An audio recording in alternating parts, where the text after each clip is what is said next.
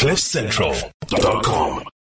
So to know him is to like him. You can welcome Proverb to the show, not for the first time. He is one of the warmest, most talented people you'll ever meet as a TV host, producer, musician, and entrepreneur. Most recently, he has given readers an unprecedented look into his life in his memoir, which is called The Book of Proverb. And in it, he provides an honest account of his life's hustle in the ebbs and flows of the entertainment industry, which he hopes will invoke a little bit of awareness of self in others. And man, do you do that? So I'm always happy to see you. How are you, my friend? Gee, I am so good. Uh, more so for chatting to you. It's been a while. Always good to connect with you. Uh, you are the best in the biz. Congrats on all the success that you've enjoyed. Um, and yeah, I'm glad to be chatting to you.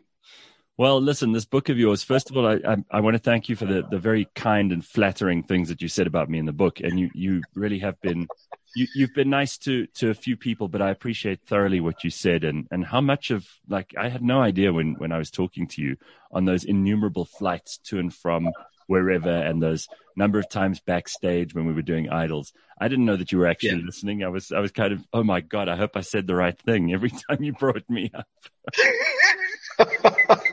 See, listen, uh, first of all, I've always been a fan, but um, I've always had mad respect.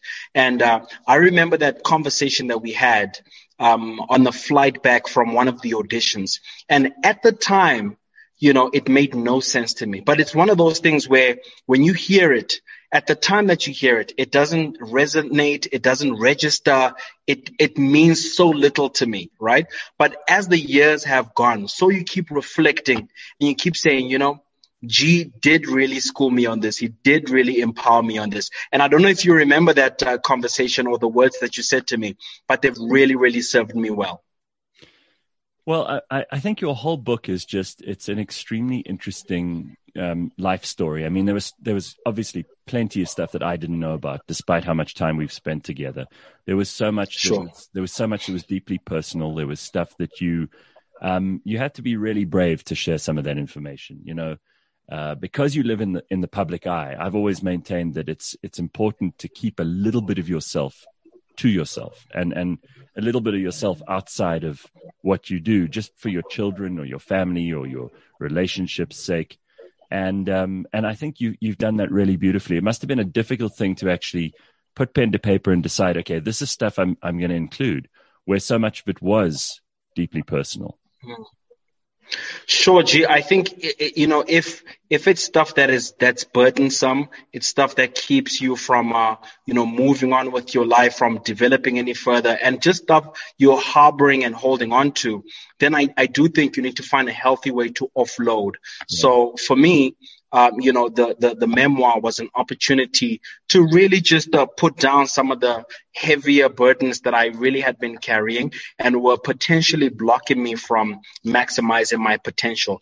Uh, the aim of it, you know, was not to sort of rubbish anybody in the process or to make myself look like a saint or a victim, if you like, but rather just to kind of offload and by doing so, maybe empower others to uh, to find their ways of, of offloading some of the stuff they're carrying. You know, when when they asked me to write my second book, and um, and they said it's got to be a little more autobiographical, I was just absolutely decided against it because I thought, first of all, right. who cares? Like, who's who's? I don't, sure.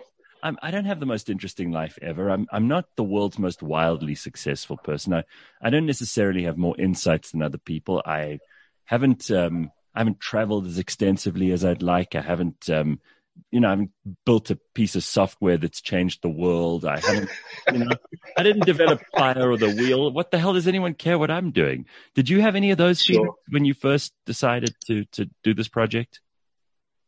100%. You know, um, I also sort of, uh, the offer came onto the table. I really sincerely felt like I haven't lived enough. I don't have enough life experiences. And uh, I'm certainly not going to stand on a pedestal and tell anyone how to live their life. But, um, when the publisher said to me, you know, you'll be surprised how much people can learn from your story.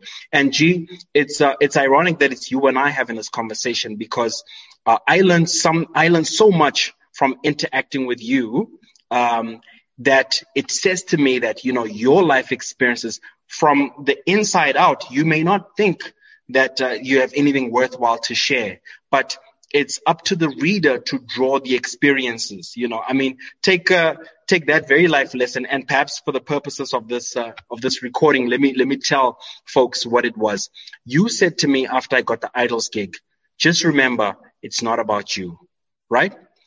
Passing cheeky one liner, or at least it felt cheeky at the time that you said it to me. I thought where does this guy get off telling me that? Of course it's about me. I just got the best gig of my career, yeah. you know.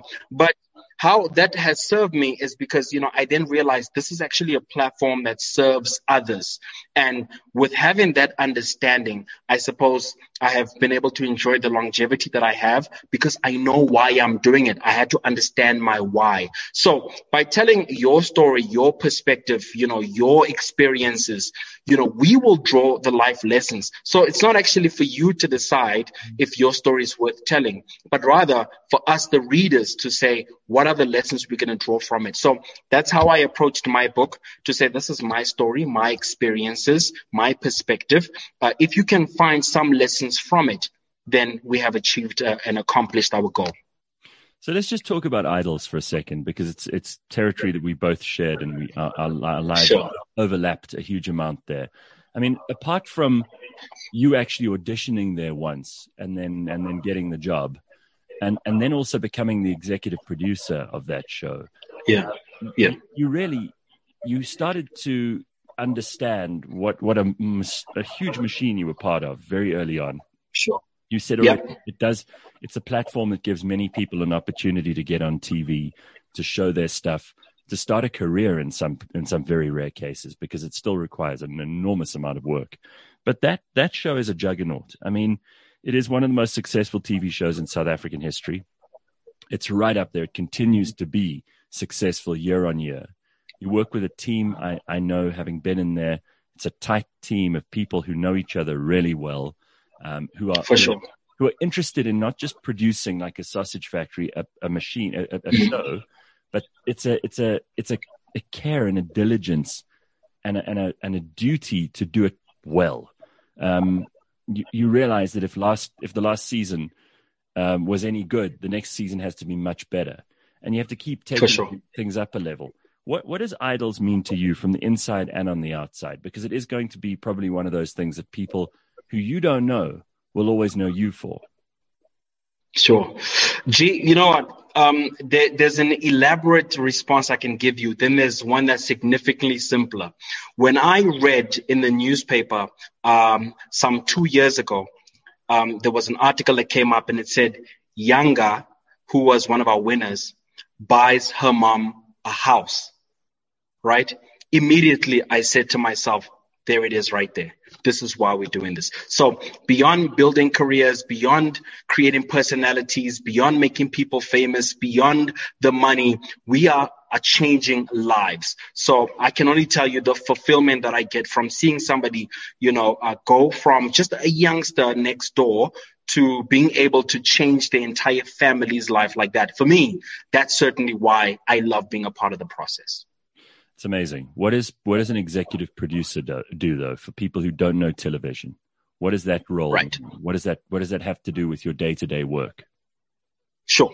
Okay. So, um, you know, the mad scientist in the team, uh, Gavin Wratten, he is the guy who deals with, with the nuts and bolts. So he will sort of come with the camera angles, the concepts of the show, um, and just the mechanicals of putting it all together, the quality of uh, the end product that you see. Um, where I come in is uh, the content bits. So I'm a lot, uh, you know, closer and I have my ear to the ground. So I know what, uh, what hits uh, out there right now, what is trending, what people are listening to, what is being spoken about, what are the trending topics, uh, for instance, uh, who are the judges to get, uh, the guest judges at least. Um, so I sort of come in and I, I complement the team in, in that respect, you know, as a, a former active musician myself, uh, you know, I'm a lot more aware of what's on radio, what contestants should be singing, what are the themes, who are the guest performers we need to get on. So th- that's more my day to day contribution to the show.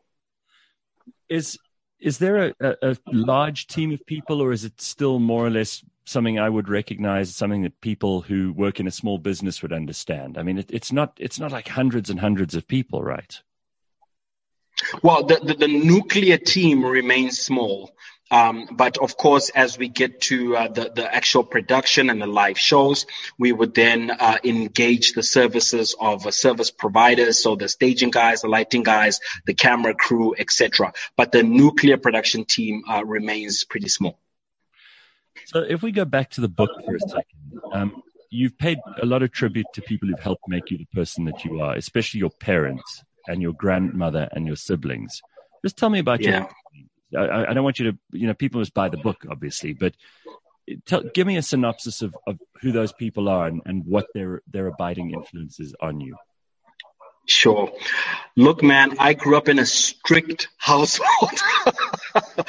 and uh, it's it's everything from, you know, how uh, you know, it shaped my perspective. It shaped who I am. My mom once threatened me and said if she ever heard me swear on a rap song, yeah. she will disown me and come and grab me by the ear. And those kind of teachings, you know, they, they, they, they serve me today, you know, how I choose to, uh, to, I behave, in my own personal life, my public persona, but also how I raised my own children was really all the lessons that I learned from uh, from my folks. Uh, they were also very academic. Uh, I wasn't in the least bit. I just wanted to be a creative and a rapper and nothing else. But in the sort of latter part of my life, you know, I have begun to appreciate the value of pursuing academia, and I'm now actively studying, uh, pursuing my uh, my BBA. I've been doing uh, short courses all over the place, and you know know, those early lessons, just like the lesson you gave me, uh, sometimes it only lands a few years later, but that's what makes it a powerful lesson. So these are some of the building blocks that I learned from my folks. I'm always trying to understand what makes some people successful and how some people are just so much better at, at, at making the world um, a place that they can fit into and a place that they can make their contribution to. And I think in your case, one of the things that I appreciate, and you've just hinted at it now, is that you had a, you, it may have been strict, might not be the word, but a moral upbringing. Like, you know, religion was important. The structure, the family was important. You learned that those relationships have to be relationships of trust. You know, in some ways, you're very lucky, and, and, and I am too, if you consider the country we live in.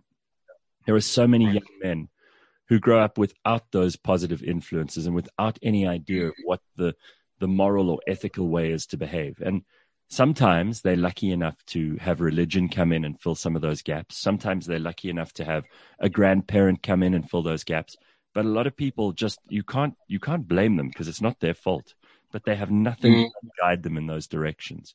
Do you agree that that this is probably a a bigger issue in South Africa than any of the socioeconomic problems the politicians talk about.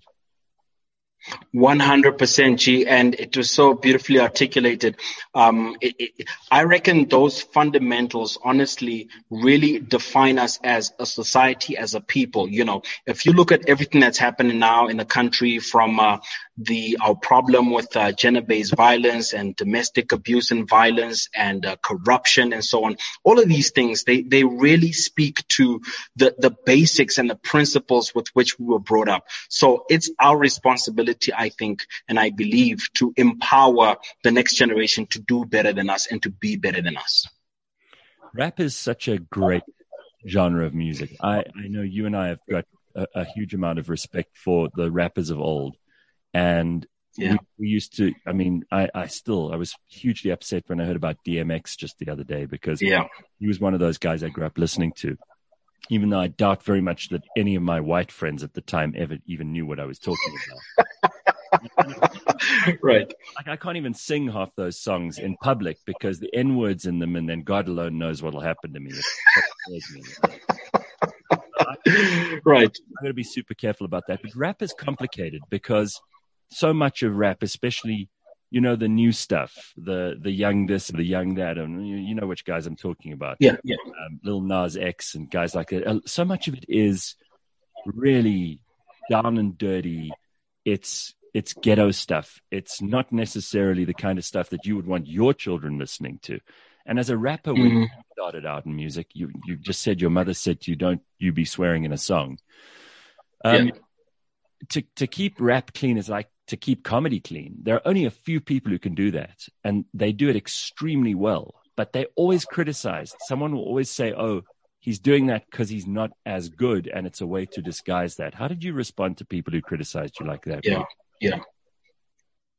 Look, um, the the truth is, you know, the the price to pay for for being uh, conscious and aware of of your content and trying to keep it clean and positive is you you sometimes don't enjoy as as, as much support, and um, you know, it's it's possibly one of the reasons I didn't have a successful rap career. You know, uh, fortunately, it wasn't the only thing I was doing, but that's that's not even the point.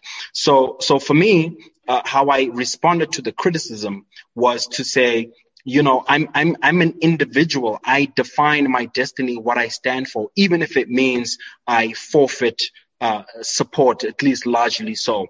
And so it was the price I was willing to pay. But now if any of my songs were to come on the radio, I don't run for the off button if I happen to be with my kids because I'm happy for what I stood for. If you think about it, all the all the people who go on to do amazing things don't always enjoy the support, but you have to be willing to to swim upstream and go against the grain. You know, that's what the definition of standing for something is. It means you often have to, you know, go against the popular opinion or the popular the popularist, you know, culture at the time. Yeah, and it's just amazing how like the bad stuff seems to get uh, huge amounts of airplay and success and support, even though all those people who are saying they support it would want their children to be the opposite when they grow up. You know, it's just so weird. Yeah, like you're absolutely like you're living this kind of double life. Um, you also talk in the book, and I mean, I thought this was really this must have been the hardest part for you was talking about your the tough moments, the the, the very nasty mm. public divorce um, yeah. The, the, the, the, suicidal thoughts that you had afterwards because of that and the pressure it put on you. Um, that has to be one of the most difficult things for anybody to go through. And while lots of people have probably gone through it, they didn't have to go through it in a public way like you did. Sure, sure. Well, I suppose you know the the the flip side of that particular coin is um, you know I was also happy to, to, to speak about it in public because it happened in public. So everybody witnessed it. And for me, it was important to show the, the victory from it, the lessons from it, who have become as a result of it. You know, because it happened in front of you, I also want you to see what I learned from it, you know, because you may be uh, going through something similar, if not worse, and, and not have the platform to speak about it. So by, by me sharing my story, I'm honestly hoping to, to empower many. And I must tell you, G, if I could copy and paste all of the, the messages, all of the DMs, all of the emails that I've subsequently received from people going through similar things, I could publish two, three more books you know. So it, it again uh, proves why it, it had to be addressed you know. And and again I, and I must stress this it, it wasn't to make myself come off like like the hero or or to rubbish anybody you know because we all flawed as human beings. But rather to say this is what I what I learned from from my challenges um, which you witnessed right? But this is who I've become as a result of it. Well, I remember that um, interview that you did on um, on Power FM with Masechaba, and yeah. you explained to her that you something happened that made you decide not to be a victim. Now, what I love about that, and you, I want you to explain it to us again for those people who didn't hear it. But yeah. what you what you did there was the opposite of what you see so many people doing in society now. You know, you see people claiming victimhood and forgetting that when you may get the attention, you may get the sympathy, but you never get the respect. Whereas if you sure. if you throw off the victimhood, it's going to cost you in the short term because people aren't going to be sympathetic. They're not going to come and, and say, "Oh, woe is me" with you. But you are going to eventually, in the long run, get people's respect because you've got to stand up on your own two feet at some point and go, "All of this has happened for whatever reason, good, bad. Yeah, some of it's my fault. Sure. Some of it isn't my fault. Yeah. Um, what what brought you to that realization? Because there are many many of us who are still stuck in that victim circumstance. For sure, for sure. Gee, what I found very empowering was when I took ownership of of my part in all of it. you know, and uh, I stopped looking on the outside and blaming this and the circumstance and anybody else and that this is what happened. Um, because by, by so doing, you take no responsibility for your part in it. And so as a result, the proverbial healing that's supposed to come uh, won't either because it means then you want forgive or at least you want other people to come beg for forgiveness. You want the world to be sorry. You think the world owes you some kind of apology um, and they and they don't you know, so if there's to be any kind of recovery and life was to kind of move on, you have to take ownership of, of your story. So I kind of let go of that uh, victim mentality. I took ownership of my story. And the reason I spoke about it so boldly and freely in this book is because it's no longer something that I'm ashamed of, but rather I'm proud of it because despite it and in spite it, I've still been able to continue with my life and still continue to live a fruitful life and, and share positivity in all the platforms that I'm on. You do. I love the way you said proverbially, uh, proverbially healing. Pun intended. Take Marvin Gaye's Marvin Gaye's sexually healing and change it to proverbial healing. healing. There you go. There you go. All right. So um, your mother, your relationship with your mother, you, you briefly hinted at this already, but um, she has since passed um, uh, since you wrote the book. And uh, that must have brought you a realization of some of the things that you maybe wish you had said or done, um, maybe some of the things that you're glad happened. Um, you did have a very tumultuous relationship with this lady, didn't you? Yeah, no, we absolutely did. My mom and I, we bumped heads if not all the way throughout my childhood, you know. Um, but that's only because she she wanted her absolute best for me, um, you know, and it was her best as far as her understanding at the time, you know. So she had little to no understanding about the career path that I wanted to go into. For instance, that caused a lot of friction, um, you know, about how I dealt with a lot of things. What did she want you to be? Well, consider that she was a professor and a doctor in education. Consider that my dad was a medical doctor and you combine those immediately. As soon as I tell you that I wanted to become a rapper, you can see how that is the opposite end of, of the scale. So they honestly wish I had taken better advantage of my uh, schooling and opportunities that they afforded me. And I didn't um, because I was chasing this dream of mine so blindly. And uh, look, in hindsight, I'm glad I did because it afforded me the life that I can live. But I also value their teachings. And it's interesting how, as a parent now myself, I have to almost find that middle place where I want to guide my own kids, but I also want to give them the freedom to uh, chase and live their own life. So, you know, it's, it's, it's a balancing act. But by the time my mom passed, we we had a wonderful relationship. You know, she had come around, she had seen how my life turned out, and I really believe that she was proud. So by the time she passed, I was I was at peace. How how are your children? Uh, gee, uh, you know, I get very emotional, man. I've I've got fantastic kids. Uh, they are very different to who I am, but there's also lots of similarities. My my daughter is sarcastic as hell. And I know that sense of humor.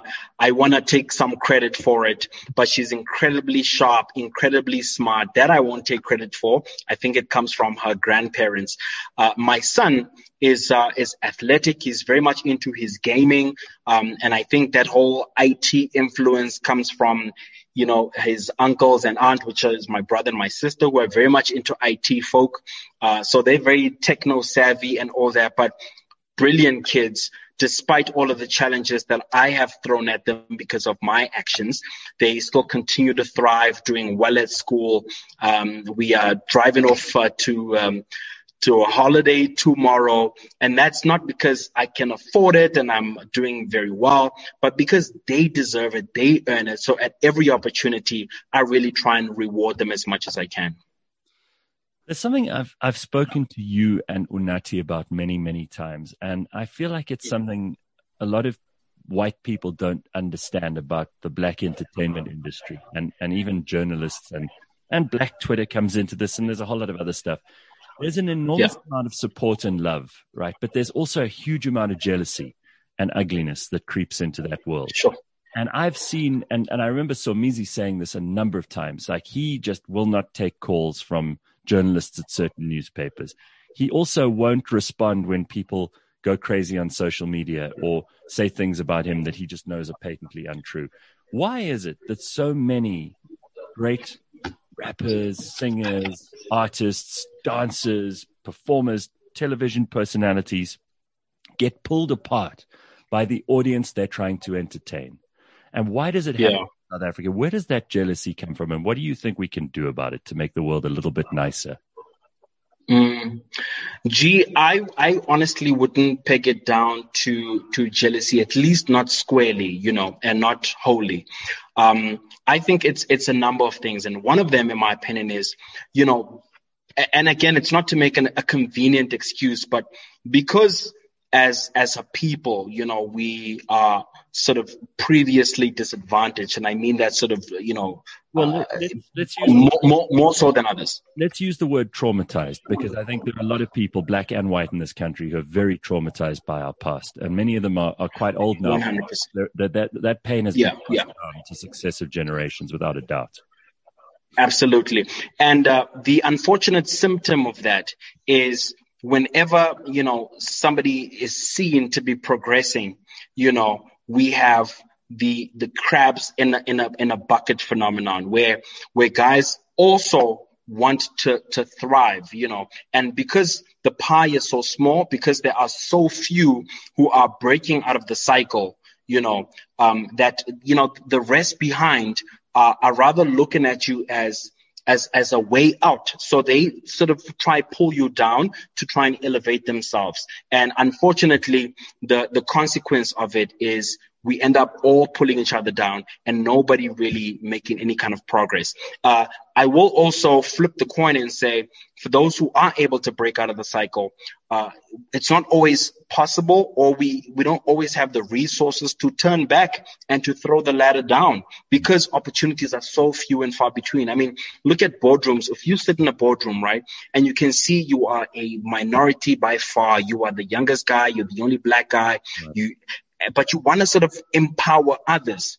But you, you know, you, are sort of worried by doing so, you're going to then forfeit your seat, you know, so it's, it's a little bit of a catch 22. So I wouldn't pin it squarely down to, uh, to jealousy because if opportunities were equal, you know, I think you would have less of that. So if we can try and level the playing field a bit better, we, we would be better off it does say something about how extraordinarily hard the people who have made it have had to work and how much they've had to sacrifice because you know we do have like open up the industry and you hear about these things every yeah, now yeah. Why is pro getting all the work or why is anele getting all the work or whatever it might be but the fact is yeah.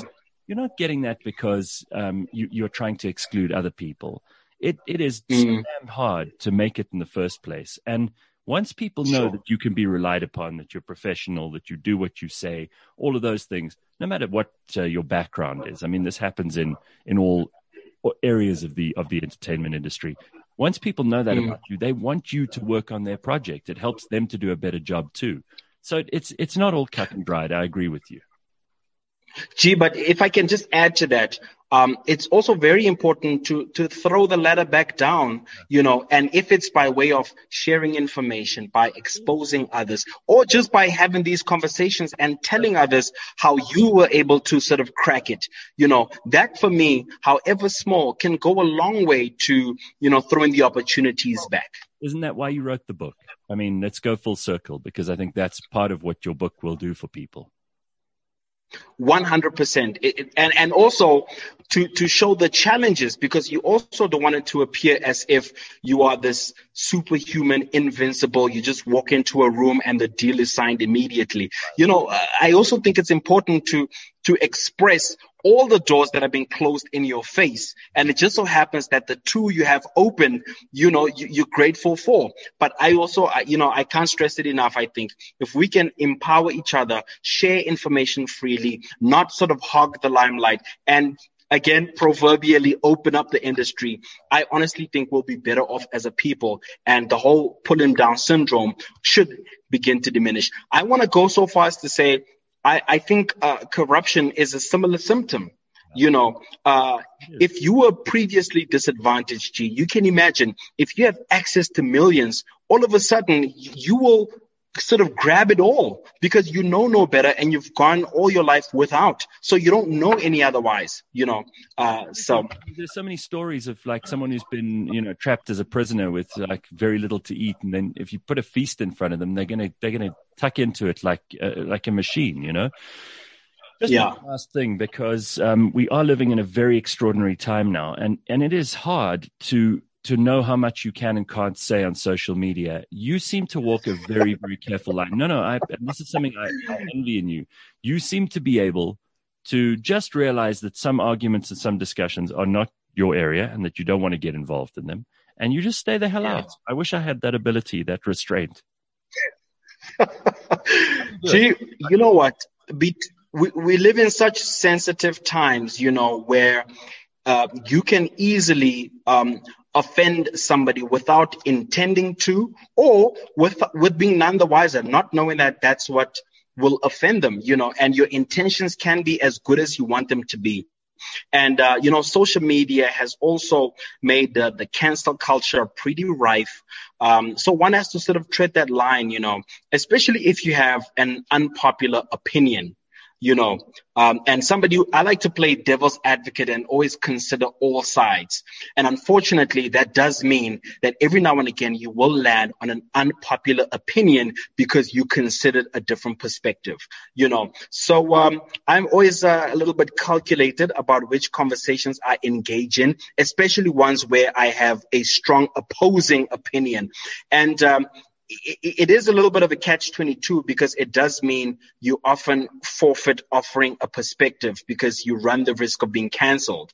Um, so it just, it just means you have to be a bit more calculated and strategic about where and about how you express, especially an adverse opinion.